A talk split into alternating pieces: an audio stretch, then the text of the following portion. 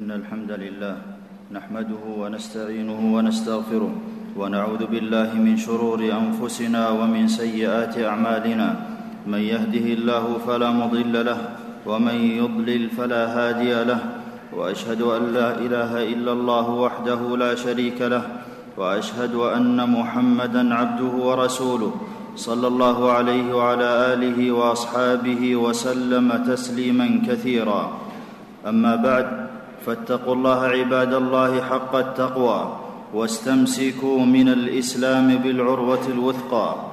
أيها المسلمون، الله هو المنعم وحده ونعمه سبحانه على عباده لا تحصى، وأجل النعم الإسلام، دين كامل جمع المحاسن كلها ورضيه الله لخلقه ودعا الناس إليه فهدى من شاء منهم إليه وتفضل عليهم به. قال سبحانه: بل الله يمن عليكم أن هداكم للإيمان. ومن لم يعرف الجاهلية لم يعرف حقيقة الإسلام وفضله. وقد كان الناس في جاهلية دهماء دثرت فيها معالم النبوة، فبعث الله نبينا محمدًا صلى الله عليه وسلم ليخرج الناس من الظلمات إلى النور. ومن أكبر مقاصد الدين مخالفة أعدائه لئلا يعود الناس إلى جاهليتهم، فنهى عن التشبه بما يختص به أهل الكتاب والمشركون في عباداتهم وعاداتهم، ونهى عن اتباع أهوائهم. قال تعالى: ولا تتبع أهواء الذين لا يعلمون. وكل أمر من الجاهلية فهو مهان. قال عليه الصلاة والسلام: ألا كل شيء من أمر الجاهلية تحت قدمي موضوع. رواه مسلم. وأعظم باطل كانوا عليه الشرك بالله، وهذا أكبر ما خالف فيه رسول الله صلى الله عليه وسلم أهل الجاهلية، فأتاهم بالتوحيد وإخلاص الدين لله وحده، والإعراض عما جاء به الرسول صلى الله عليه وسلم سبيل الضلال. وإذا انضاف إلى ذلك استحسان الباطل تمت الخسارة. قال سبحانه: والذين آمنوا بالباطل وكفروا بالله أولئك هم الخاسرون. وحسن الظن بالله عبادة وسعادة، ومن أساء الظن بربه فقد سلك طريق الجاهلين. قال تعالى: يظنون بالله غير الحق ظن الجاهلية. ومن ذلك القدح في حكمته والإلحاد في أسمائه وصفاته ونسبة النقائص إليه. والأمر لله وحده، فهو الرب وبيده مقاليد كل شيء. وإتيان السحرة والكهان قدح في الدين وضعف في العقل ومتابعة لأهل الجاهلية. قال معاوية بن الحكم: يا رسول الله، أمورا كنا نصنعها في الجاهلية كنا نأتي الكهان. قال: فلا تأتوا الكهان. رواه مسلم. وأمرنا بالتوكل على الله وتفويض الأمور إليه، والاستعاذة بالجن عند السحرة وغيرهم لعمل التمائم ونحوها، لا تزيد صاحبها إلا خورا وضعفا. قال تعالى: وأنه كان رجال من الإنس يعوذون برجال من الجن فزادوهم رهقا. وفي الإسلام أبدلنا الله بالاستعاذة به، ومن نزل منزلا ثم قال: أعوذ بكلمات الله التامات من شر ما خلق، لم يضره شيء حتى يرتحل من منزله ذلك. رواه مسلم. والأموات أفضوا إلى ما قدموا، والصالحون يدعى لهم ولا يدعون مع الله. واتخاذ القبور مساجد ودعاء أهلها من سنة أهل الكتاب. قال عليه الصلاة والسلام: لعنة الله على اليهود والنصارى اتخذوا قبور أنبيائهم مساجد. متفق عليه. والحكم لله وحده، والتحاكم إلى دينه وشرعه عدل، والاعتياض عن ذلك بغيره فساد للمجتمع. قال سبحانه: أفحكم الجاهلية يبغون ومن أحسن من الله حكما لقوم يوقنون. والتشاؤم يوهن العزائم ويضعف اليقين بالله أو يزيله، والمسلم يؤمن بقضاء الله وقدره ويحب الفأل في جميع شؤونه، فلا عدوى ولا طيرة ولا هامة ولا صفر، والبركة ترجى من الله وحده، وطلبها من الأشجار والأحجار أو الأحياء والأموات أو اعتقادها منهم طريق عبدة الأصنام. ومن نسب النعم إلى غير الله فما عرف فضله ولا شكره، وهذا طريق الجاهلين، يعرفون نعمة الله ثم ينكرونها، وأكثرهم الكافرون. ومن سنن الجاهلية الاستسقاء بالنجوم والتعلق بحركات الفلك، فجاء الإسلام بإبطالها وتعليق القلوب بالله وحده. والزمان مخلوق مسير، فمن سبه أو أضاف له فعلا ففيه من شعب الجاهلية، حيث قالوا: وما يهلكنا إلا الدهر. والقدر قدرة الله، وعلى المؤمن الإيمان به والتسليم لأمر الله وقدره. والمشركون ينكرون القدر ويعارضون به الشرع، فقالوا: لو شاء الله ما أشركنا ولا آباؤنا. والتكذيب بالبعث أو الشك فيه كفر من طرق الجاهلية، حيث قالوا: وما نحن بمبعوثين. ومن كذب بآيات الله فهو متابع للمشركين، إذ قالوا: إن هذا إلا أساطير الأولين. والأمن من مكر الله أو اليأس من روحه ينافي الإيمان، وعليه كان أهل الأوثان. والمؤمن يسير إلى الله بين الخوف والرجاء، عامرا قلبه بحب ربه. والله سبحانه هو الذي يحلل ويحرم، وليس للخلق من ذلك شيء، خلافا لما كان عليه أهل الكتاب، حيث اتخذوا أحبارهم ورهبانهم أربابا من دون الله. وحجة المؤمن ومصدر تلقيه لدينه هو الكتاب والسنة بفهم سلف الأمة، والتقليد والاحتجاج بالآباء من حجج الجاهلين، وعلى ذلك بنوا دينهم. قال تعالى عنهم: وإذا قيل لهم اتبعوا ما أنزل الله قالوا بل نتبع ما وجدنا عليه آباءنا. والكثرة في العدد لا تدفع حقا ولا تحق باطلا، والاغترار بها ليس من نهج المرسلين. والمؤمن لا يستوحش من قلة السالكين، ولا ينخدع بكثرة الهالكين. ومن رد الحق لضعف أهله أو قلتهم فقد جهل الدين.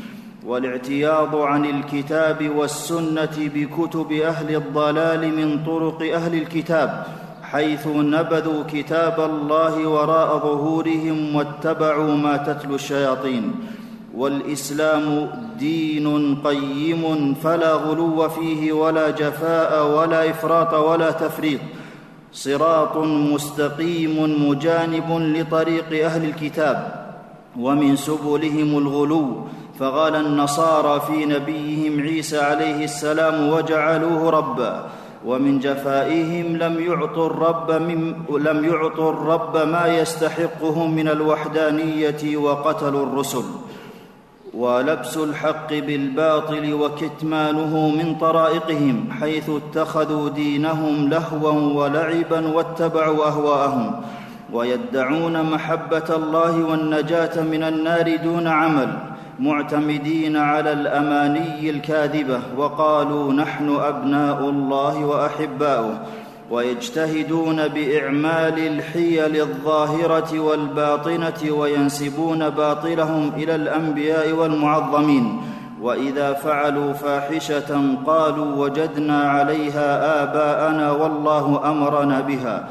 أحرص الناس على حياة دون إيمان، يسألون الله الدنيا دون الآخرة، بطرين عند النعم قنطين عند النقم يعبدون الله على حرف ويقطعون ما أمر الله به أن يوصل ويفسدون في الأرض ولا يصلحون ويحبون أن يحمدوا بما لم يفعلوا عالمهم لا يعمل بعلمه وجاهلهم يقول على الله بلا علم ويعبد الله على ضلال ويقتلون الذين يأمرون بالقسط من الناس ومكروا بهذا الدين مكرا كبارا لا يعرفون للحق إلا العداء وهم للباطل أعوان وأصدقاء ولعظم ضلالهم كان النبي صلى الله عليه وسلم يخالفهم في كل شيء حتى قال المشركون ما يريد هذا الرجل أن يدع من أمرنا شيئا إلا خالفنا فيه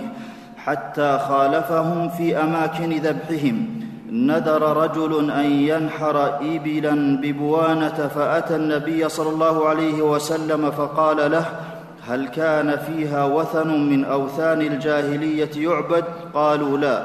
قال هل كان فيها عيد من أعيادهم؟ قالوا لا. فقال عليه الصلاة والسلام أوف بنذرك. رواه أبو داود.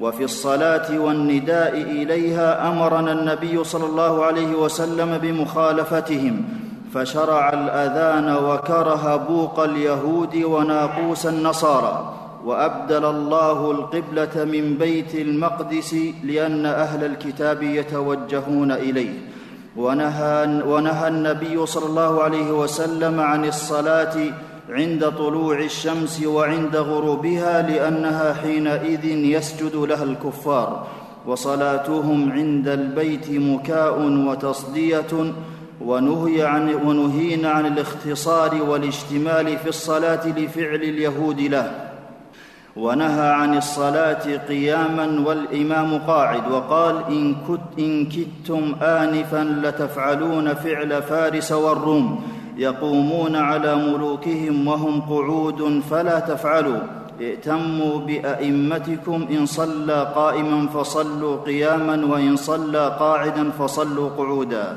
رواه مسلم وفي دفن أمواتنا نخالفهم فاللحد لنا والشق لغيرنا وفي الصدقة جاء الأمر بإنفاق الأموال في سبيل الله وهم ينفقونها للصد عن سبيله فسينفقونها ثم تكون عليهم حسرة ثم يغلبون وفي الصيام فصل ما بين صيامنا وصيام أهل الكتاب أكلة السحر ولا يزال الناس بخير ما أخروا السحور وعجلوا الفطر مخالفة لأهل الكتاب وصام عليه الصلاة والسلام عاشوراء ولما علم أن اليهود تصومه قال لئن بقيت إلى قابل لأصومن التاسع رواه مسلم ووقت دخول شهر رمضان والخروج منه برؤية الهلال قال شيخ الإسلام رحمه الله لا على طريق غيرها من الأمم في الاعتماد على الحساب في عباداتهم وأعيادهم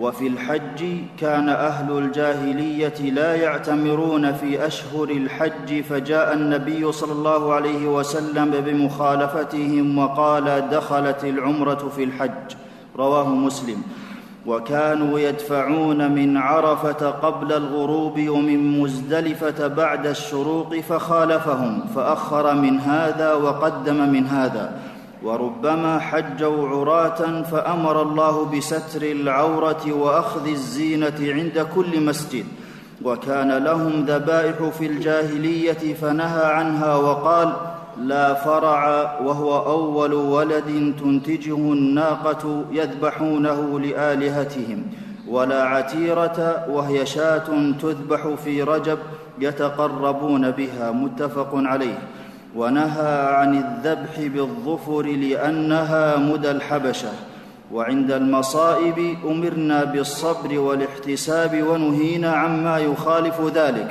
قال عليه الصلاة والسلام ليس منا من لطم الخدود وشق الجيوب ودعا بدعوى الجاهلية رواه البخاري والكبر والخيلاء من عادات الجاهلية قال عليه الصلاة والسلام أربع في أمتي من أمر الجاهلية لا يتركونهن الفخر في الأحساب والطعن في الأنساب والاستسقاء بالنجوم والنياحة على الميت رواه مسلم.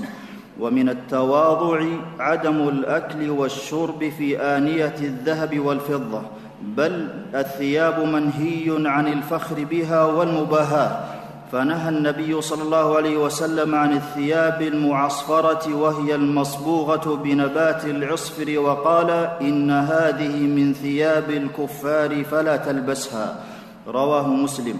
والإسلام يجل الإنسان ويكرمه، ونهى عن السخرية بالآخرين واحتقارهم، فقال عليه الصلاة والسلام لمن عير رجلا بأمه: إنك امرؤ فيك جاهلية متفق عليه. وحذرنا من الحمية فهي سبيل النزاع والافتراق، إذ جعل الذين كفروا في قلوبهم الحمية حمية الجاهلية. ولما قال الأنصاري يا للأنصار وقال المهاجري يا للمهاجرين، قال: ما بال دعوى الجاهلية متفق عليه. وإذا كان هذا التداعي في هذه الأسماء الشرعية فكيف بغيرها؟ وأمرنا بالاعتزاز بمعاملاتنا في البيوع وغيرها لما فيها من الصدق والعدل والأمانة، ونهينا عن بيوع الجاهلية وعن نقص المكيال والميزان واكتساب المال بالميسر والقمار، وشدد في الربا. وأحل الله لنا أكل الطيبات وحرم علينا أكل الخبيث، وهم عكسوا ذلك. ولا أحسن من خلق الله ومن عادة أهل الكتاب تغيير خلق الله اتباعا للشيطان الآمر بذلك، فنهى عليه الصلاة والسلام عن متابعتهم، وقال: خالف المشركين وفروا اللحى وأحفوا الشوارب متفق عليه. وأمر بصبغ الشيب ومجانبته السواد، وتبرأ ممن عقد لحيته أو تقلد وترى. وكانت المرأة ممتهنة في الجاهلية، فلا حجاب يسترها ولا رجل يحميها، وإذا بشر أحدهم بالأنثى ظل وجهه مسودا وهو كظيم، وكانوا يئدون البنات. ومن قضائهم توريث الرجال دون النساء واستحلال المحارم. واليهود يعتزلون المرأة أيام حيضتها فلا يؤكلونها، والنصارى يفعلون معها كل شيء. فجاء الإسلام بتكريم المرأة وسترها، وقال لهن: ولا تبرجن تبرج الجاهلية الأولى، وجعل لهن حقوقا وعليهن واجبات، وفي الإرث كتب لهن نصيبا مفروضا، ومن عال جاريتين فأكثر كن له سترا من النار. وكانت الجاهلية تنسب الولد إلى غير أبيه، فقال عليه الصلاة والسلام: الولد للفراش متفق عليه.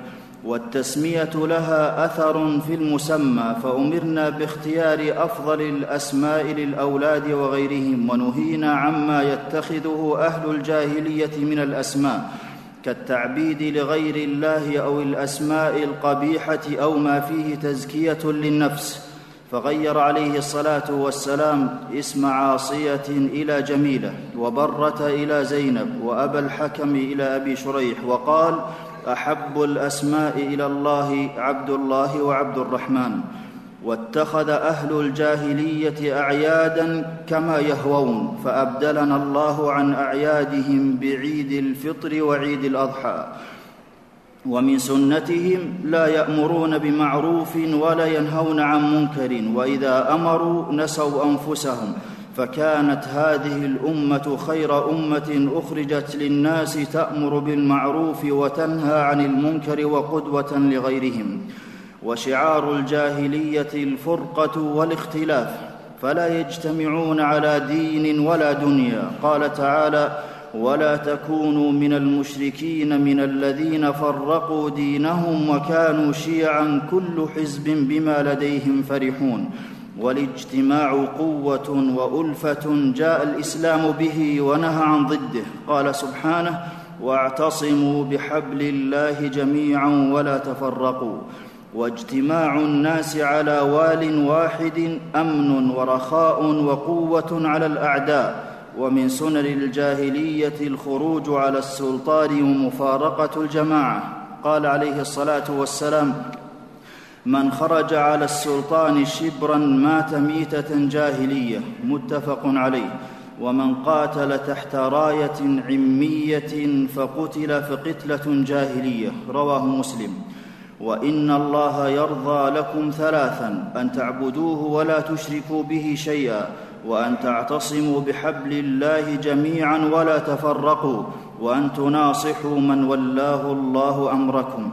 قال الشيخ محمد بن عبد الوهاب رحمه الله: ولم يقع خلل في دين الناس ودنياهم إلا بسبب الإخلال بهذه الثلاث أو بعضها. وبعد أيها المسلمون، فديننا دين كمال وعزة، والتمسك به أصل كل خير وفلاح، واقتفاء آثار الجاهلية أمارة ضعف المرء، ومن اتخذ شيئا منها أبغضه الله. قال عليه الصلاة والسلام: وأبغض الناس إلى الله مبتغ في الإسلام سنة الجاهلية، رواه البخاري. والمتابعة تورث المحبة، والمشاركة في الظاهر وسيلة إلى موافقة الباطن، ومن تشبه بقوم فهو منهم. وما ابتدعت أمة بدعة إلا نزع عنها من السنة مثلها. وما أحيا قوم سنة جاهلية إلا تركوا من الهدى أضعافها. أعوذ بالله من الشيطان الرجيم: وأن هذا صراطي مستقيما فاتبعوه ولا تتبعوا السبل فتفرق بكم عن سبيله. بارك الله لي ولكم في القرآن العظيم، ونفعني الله وإياكم بما فيه من الآيات والذكر الحكيم. أقول قولي هذا وأستغفر الله لي ولكم ولجميع المسلمين من كل ذنب فاستغفروه إنه هو الغفور الرحيم. الحمد لله على إحسانه، والشكر له على توفيقه وامتنانه، وأشهد أن لا إله إلا الله وحده لا شريك له تعظيما لشأنه، وأشهد أن نبينا محمدًا عبده ورسوله، صلى الله عليه وعلى آله وأصحابه وسلم تسليما مزيدا. أيها المسلمون، خير من يقتدى به نبينا صلى الله عليه وسلم، حيث كمله الله وكمل له شرعه ودينه، والشهادة له عليه الصلاة والسلام بالرسالة بلزوم طاعته ومتابعته. وكلما كان العبد أتبع لنبينا صلى الله عليه وسلم كان أعظم توحيدا، وأسعد الخلق وأعظمهم نعيما، وأعلاهم درجة أعظمهم اتباعا وموافقة له علما وعملا. فيجب على العبد أن يعرف من هديه عليه الصلاة والسلام وسيرته وشأنه ما يخرج به عن عداد الجاهلين ويدخل في عداد أتباعه المفلحين. ثم اعلموا أن الله أمركم بالصلاة والسلام على نبيه، فقال في محكم التنزيل: إن الله وملائكته يصلون على النبي يا أيها الذين آمنوا صلوا عليه وسلموا تسليما. اللهم صل وسلم وبارك على نبينا محمد، وارض اللهم عن خلفائه الراشدين الذين قضوا بالحق وبه كانوا يعدلون، أبي بكر وعمر وعثمان وعلي، وعن سائر الصحابة أجمعين، وعنا معهم بجودك وكرمك يا أكرم الأكرمين. اللهم اعز الإسلام والمسلمين، وأذل الشرك والمشركين، ودمر أعداء الدين، واجعل اللهم هذا البلد آمنا مطمئنا رخاء وسائر بلاد المسلمين. اللهم أصلح أحوال المسلمين في كل مكان، اللهم ردهم إليك ردا جميلا، اللهم اجعل ديارهم ديار أمن ورخاء وإيمان يا ذا الجلال والإكرام. اللهم وفق إمامنا لهداك، واجعل عمله في رضاك، ووفق جميع ولاة أمور المسلمين للعمل بكتابك وتحكيم شرعك يا ذا الجلال والإكرام. اللهم انصر جندنا، اللهم ثبِّت أقدامهم، واربط على قلوبهم، وسدِّد رميهم يا ذا الجلال والإكرام. ربنا آتنا في الدنيا حسنة وفي الآخرة حسنة وقنا عذاب النار. ربنا ظلمنا أنفسنا وإن لم تغفر لنا وترحمنا لنكونن من الخاسرين. عباد الله، إن الله يأمر بالعدل والإحسان وإيتاء ذي القربى وينهى عن الفحشاء والمنكر والبغي يعظكم لعلكم تذكرون. فاذكروا الله العظيم الجليل الكريم يذكركم، واشكروه على آلائه ونعمه يزدكم، ولذكر الله أكبر والله يعلم ما تصنعون.